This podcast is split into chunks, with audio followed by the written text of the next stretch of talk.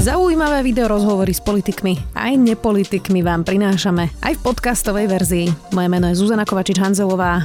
Vítajte pri relácii Rozhovory ZKH v audioverzii.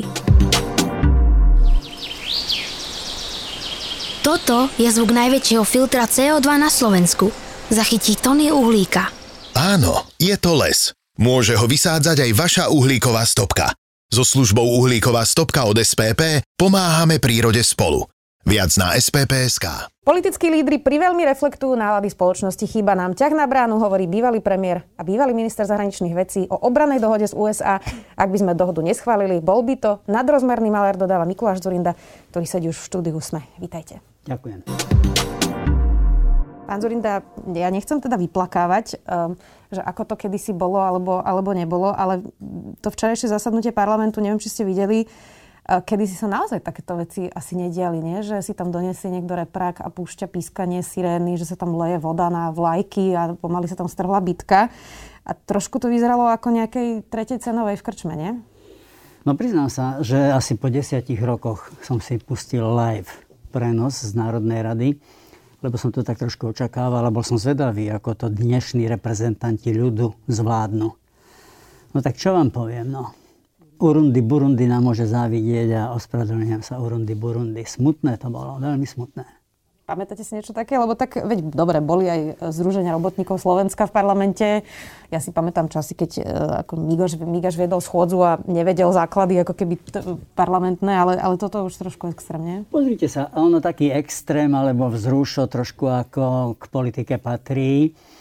Ja som potom z dlhej chvíle si prehral aj to, ako pán Matovič teda sypal striekačky na hlavu Poliačikovi. To už bolo aj pre, vtedy to už bolo pre mňa začiarov. Aby som šiel do vlastných radov, tak si pamätám, že keď rečnil Vladimír Lexa, tak pri pulte mu kňažko nalial volačo do vody nejakú šumienku alebo žuvačku mu tam dal alebo niečo také, čo ešte nebolo začiarov, ale tiež som tomu veľmi neaplaudoval. Prosto parlament by mal byť svojím spôsobom istou istým posvetným miestom, kde budeme voči sebe tvrdí.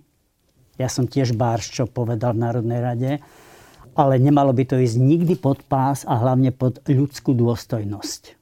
Ja sa obávam, že včera to išlo pod túto látku.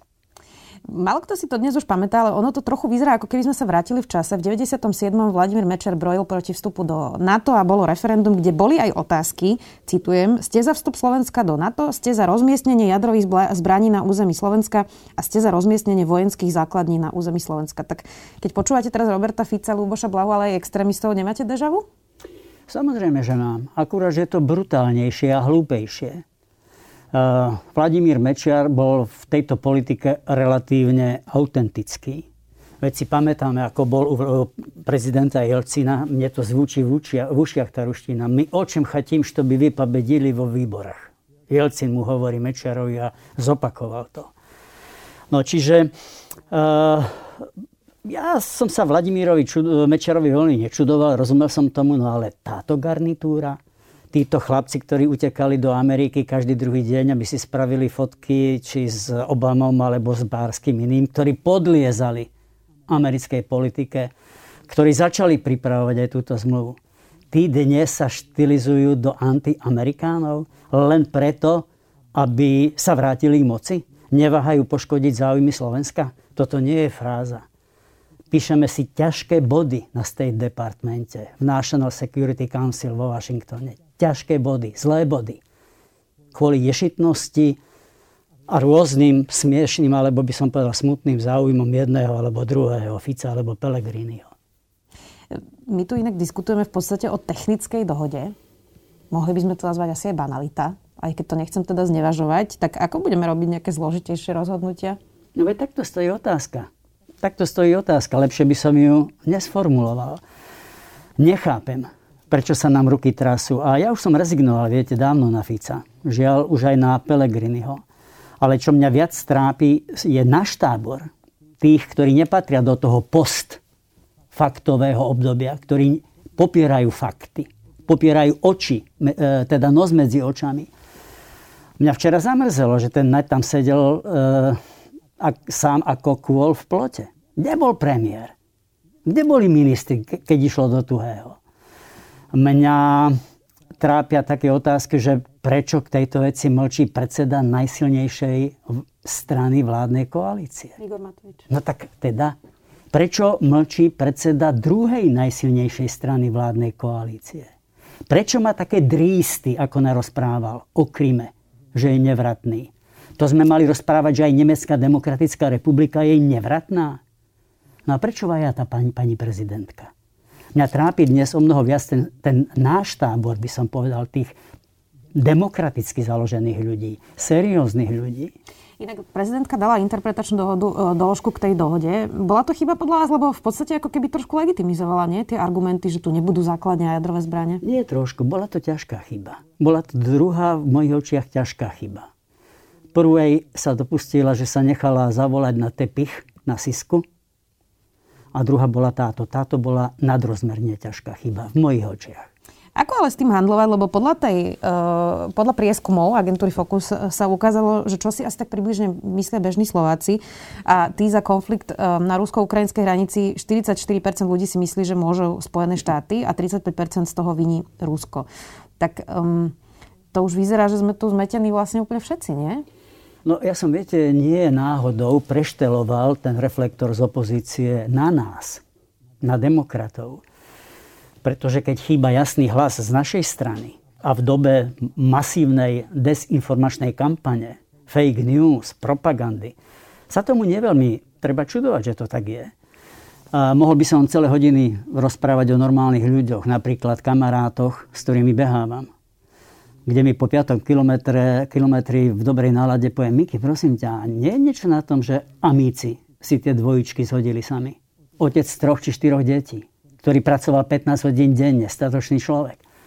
Je to lepkavé, chytlavé a hlavne vtedy, keď chýba ten druhý, racionálny, normálny hlas. Odmlčala sa tzv. elita, to slovo nemám rád, ale vy mi rozumiete, koho myslím. Odmlčali sa mienkotvorní ľudia, čest výnimkám. No a na druhej strane sa mobilizujú tí, ktorým horí pod zadkom, ak smiem takto povedať, a rozputali tú nesmiernu mašinériu propagandy, ktorej významná časť obyvateľov podlieha. Treba sa spamätať, treba aj v jednotlivé ministerstva, najmä ministerstvo zahraničných vecí, ministerstvo obrany, okrem dobrej práce, ktorú robia vecne, tak trošku začali aj so svetou, aby podporili verejný sektor, mimovládne organizácie, aby sme sa rozbehli po Slovensku. Nestačí raz a navždy si myslí, že sme vybojovali svoje miesto pod slnkom. Že máme ten bezpečnostný parazol nad hlavou na veky a netreba sa starať. Toto sme podcenili, to si treba uvedomiť a napraviť a vrátiť tie percentá tam, kde majú byť. Inak zapojil sa do tej diskusie aj generálny prokurátor Maroš Žilinka. Uh, priznám sa, že mne už sa o tomto vlastne aj ťažko diskutuje, lebo on prirovnal uh, obrannú dohodu z USA k okupácii zo 68. a povedal, že vlastne zmluva o okupácii bola ešte výhodnejšia. Ja, ja, ja skúste na to zareagovať vlastne. Ako si toto vysvetľujete vôbec tento, toto prirovnanie? Vyhýbal som sa komentovaniu e, postojov pána Žilinku, keď išiel do Moskvy. Konec koncov som aj čakal, čo tam povie alebo nepovie. Vyhýbam sa komentovaniu vnútropolitickej situácie hĺbšie, pretože nenesiem žiadnu zodpovednosť. Ja nie som ani vo vláde, ani v opozícii. Nepôsobím v slovenskej politike. No ale celkom samozrejme sa tomu vyhnúť nedá. A je to vážna vec o to viac ma to bolí, až bolí by som povedal, lebo ja si pána Želinku pamätám ako seriózneho chlapa, ktorý chodil na moje rokovania vlády. Ako štátny tajomník, ako gramotný človek, o ktorom som nemal najmen, najmenšie pochybnosti. No tak pozrite sa, uh, pani Kovačič-Hanzelová, ja nemám patent na rozum, ani všetky informácie. Poviem to takto jednoducho, ako, ako mi to prichádza na jazyk. Niečo sa muselo stať. Niečo sa s pánom Žilinkom alebo, alebo okolo neho muselo stáť, že takto šiftol. A šiftol brutálne, nešťastne, veľmi zle. Nie je toto už taký rozklad demokracie, alebo možno nejaké prvé štádium? Uh, Marian Leško hovorí, že vlastne podľa neho smerujeme k najväčšiemu zápasu, k najdôležitejším voľbám, ktoré naozaj môžu vlastne zásadne ovplyvniť smerovanie Slovenska. A prirovnal to k voľbám z 94. Vidíte to rovnako, že toto bude teraz zápas o charakter štátu, o to, či pôjdeme smerom Orbána, Maďarska alebo Polska? Asi k 98. Pardon, ste, ste mysleli, alebo teda Leško myslela. No áno, na jednej strane e, mi veľmi skúsenosť e, tak trošku schladiť atmosféru, pretože vždy si myslíme, že tie najbližšie voľby, a hlavne keď sme zainteresovaní, sú pre nás najdôležitejšie. Tie v 98. Bolo, o, boli o živote a o smrti, o tom nie je pochyb. Až také dramatické to nebude o dva roky, pretože ťažko je nás vyhnať z NATO a Európskej únie. Veľmi ťažko. nie sú mechanizmy, pozrite sa na Brexit, kde to nie je také jednoduché. No, ale že tie voľby budú nesmierne dôležité, jedny z najkľúčovejších našej modernej histórii v, novo, v novodobých dejinách, o tom nemám najmenšie pochybnosti. Áno, my sme sa prihlásili k západnému civilizačnému okruhu. Teraz, ako keby sme začali o sebe pochybovať. Od, roboty, od dobroty, od rozkošie, z rôznych hlúpostí. A nepochybne to bude o tom, či sa vráti garnitúra, ktorá bude naďalej prikladať do kotla rozoštvávať, spochybňovať Slovensko a samozrejme popri tom budeme ekonomicky ďalej upadať. Mne sa nechce zžiť s predstavou, že nás predbehlo Rumunsko z pohľadu hrubého domáceho produktu na hlavu v pomere k parite kúpnej sily. S tým neviem žiť. To je jedna čistá katastrofa. Ťažko sa mi prizerá, aký sme bezmocní a bezbranní voči iným ekonomickým javom a deformáciám. Čiže na jednej strane sa obávam, že keď sa vrátia tí, ktorí sa vrátiť chcú, tak to bude nielen spochybňovanie našho ukotvenia, rozoštvávanie občanov jedných proti druhým, ale aj ekonomický a sociálny úpadok. Čiže v tomto slova zmysle sa Leškovým slovám nie čo diviť. Zatiaľ inak, čo sa teda pískalo v parlamente a okupoval sa ten rečnícky pult, tak Ukrajine sme ešte nepomohli. A treba povedať, že zásadne v podstate ani verbálne sme nepomohli.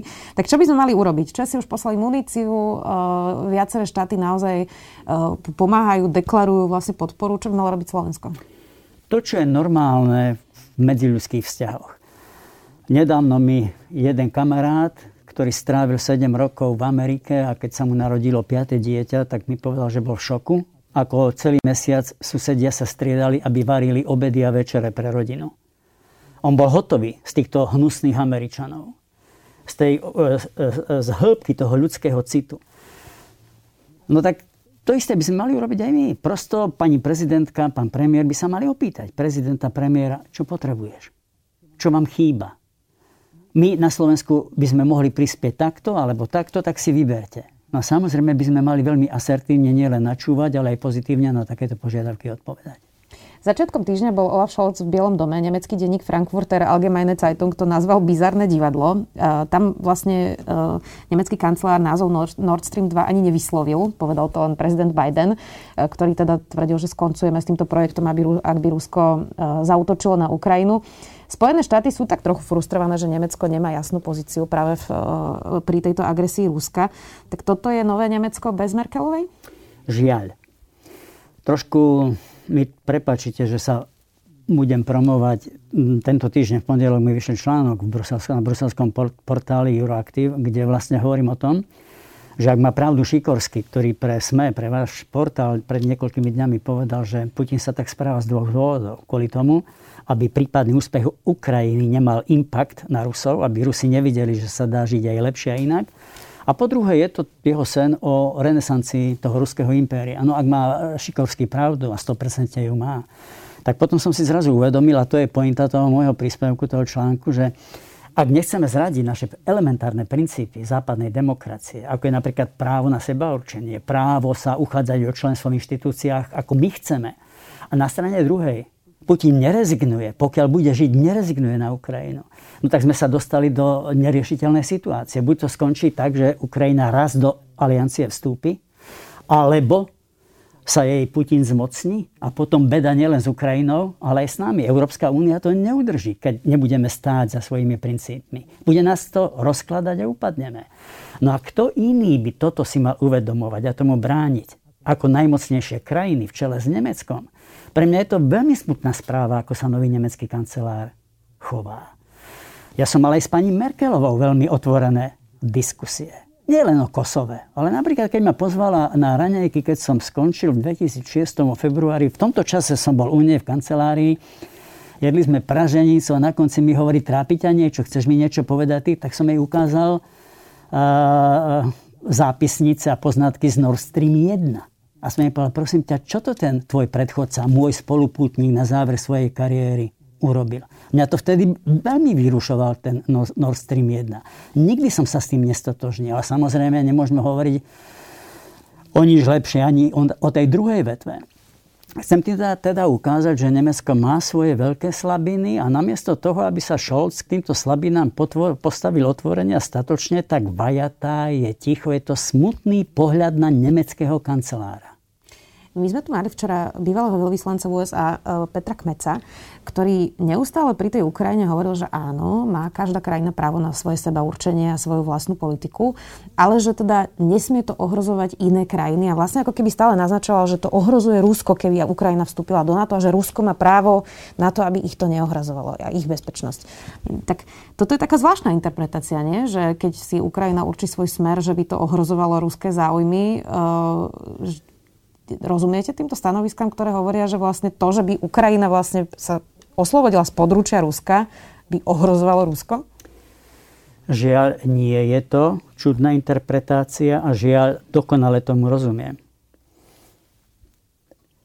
Moje ďalšie obrovské sklamanie, pán veľvyslanec Kmec hraje kremelskú muziku. Žasnem nad ním. Už sme hovorili o dvoch, troch sklamaniach. Kmec, ja tomu nerozumiem nechcem používať pejoratívne alebo príliš emotívne slova. Keďže som prijal pozvanie sa s vami pozovárať, tak som si to video pozrel s pánom veľvyslancom. Jedna čistá katastrofa. Uhladená kremelská, putinovská propaganda. Ako sa toto stane? Veľvyslancovi z USA, diplomatovi skúsenému. Pani redaktorka, ja už žiaľ vo svojom veku som musel rezignovať na túžbu všetkému rozumieť. Prisahám vám, Nedá sa to pochopiť. Možno sa to dá pochopiť len cez prízmu nejakých chimérnych, neskutočných ambícií. Kde si ten kmec chce byť. Ale s takouto sprostou politikou a takýmto trápnym prístupom nebude nikde. Na druhej strane Emmanuel Macron bol na navšteve v Rusku, rokoval s Vladimírom Putinom niekoľko dlhých eh, hodín ale trochu to vyzerá že možno sa to upokojilo tá situácia, že už nehovoríme teraz posledné dní o vojne, hovoríme o napätí a o tom, že sa to môže ťahať ešte niekoľko e, dlhých mesiacov.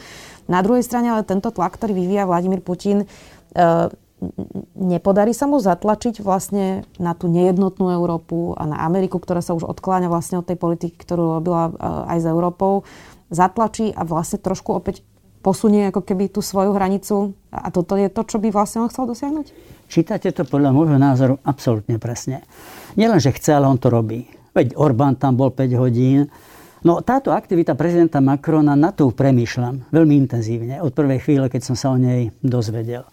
Má to také, by som povedal, mierne pozitívne odtiene, ale potom aj veľa otáznikov. To mierne pozitívny ste naznačili. Treba deeskalovať. Putin sa manévroval do pozície, v ktorej by som nikdy nechcel byť.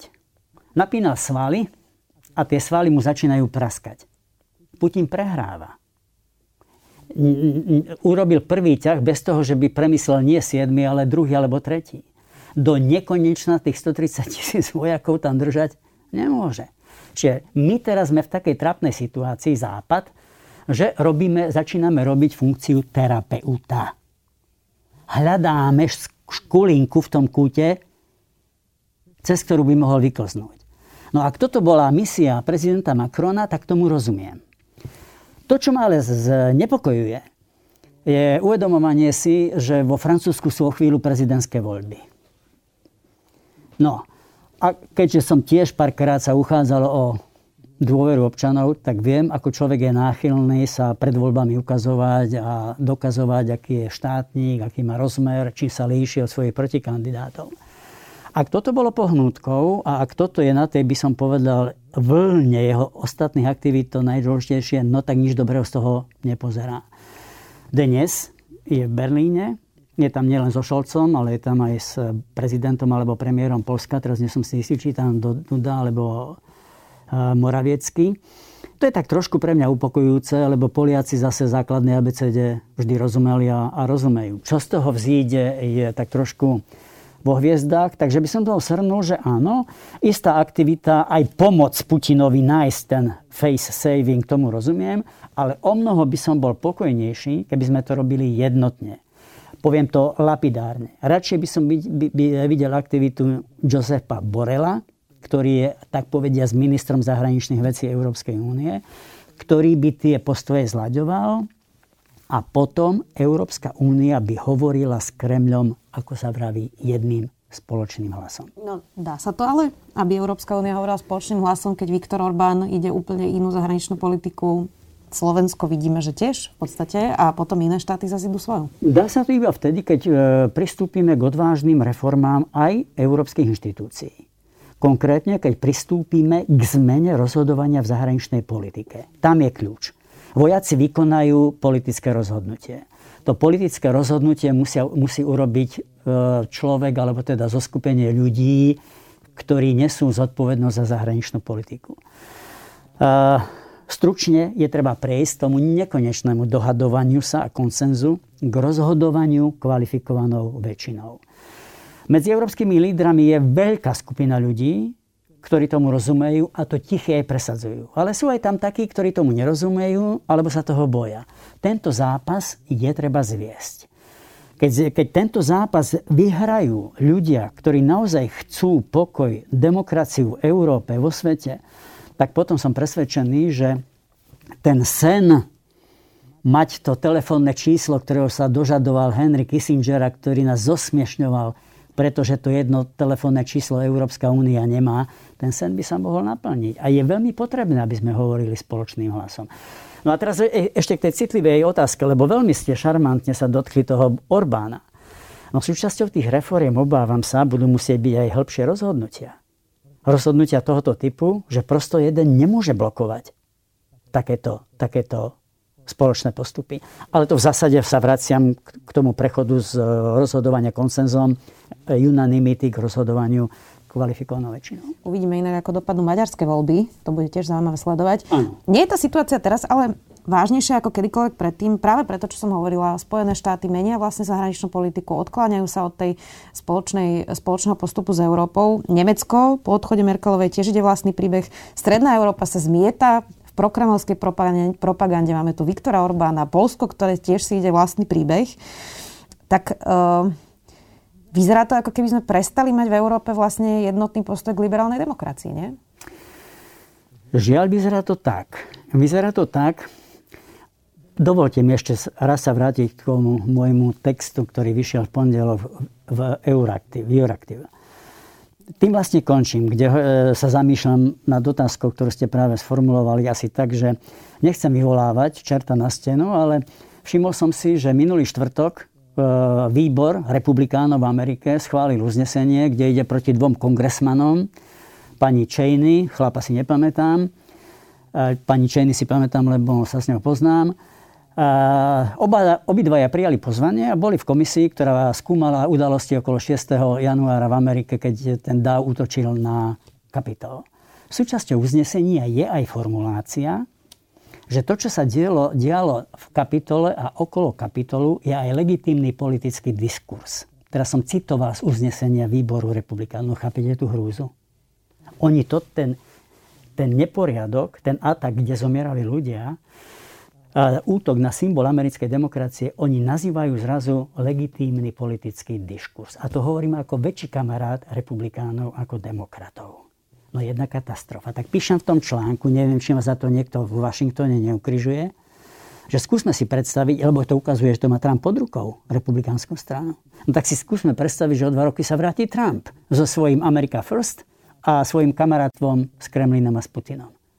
No tak robím z toho záver, že máme dve hodiny na to, aby sme sa v Európskej únie spametali. Aby sme naozaj pristúpili k formovaniu európskych obranných síl ako východné krídlo NATO. Nech to nikto nezneužíva, že ideme konkurovať na to, duplikovať na to, súperiť z NATO. My sa musíme konečne spamätať, začať hovoriť v zahraničnej politike jednotným hlasom a sformovať európske obranné síly. Aby sme boli schopní svoje najbližšie susedstvo riešiť sami. Pani redaktorka, tá situácia je vážnejšia, ako by sme si chceli prijať. Aj vy, aj ja, aj normálni ľudia. Tá situácia je vážnejšia. Európska únia sa otriasa. Je veľmi krehká.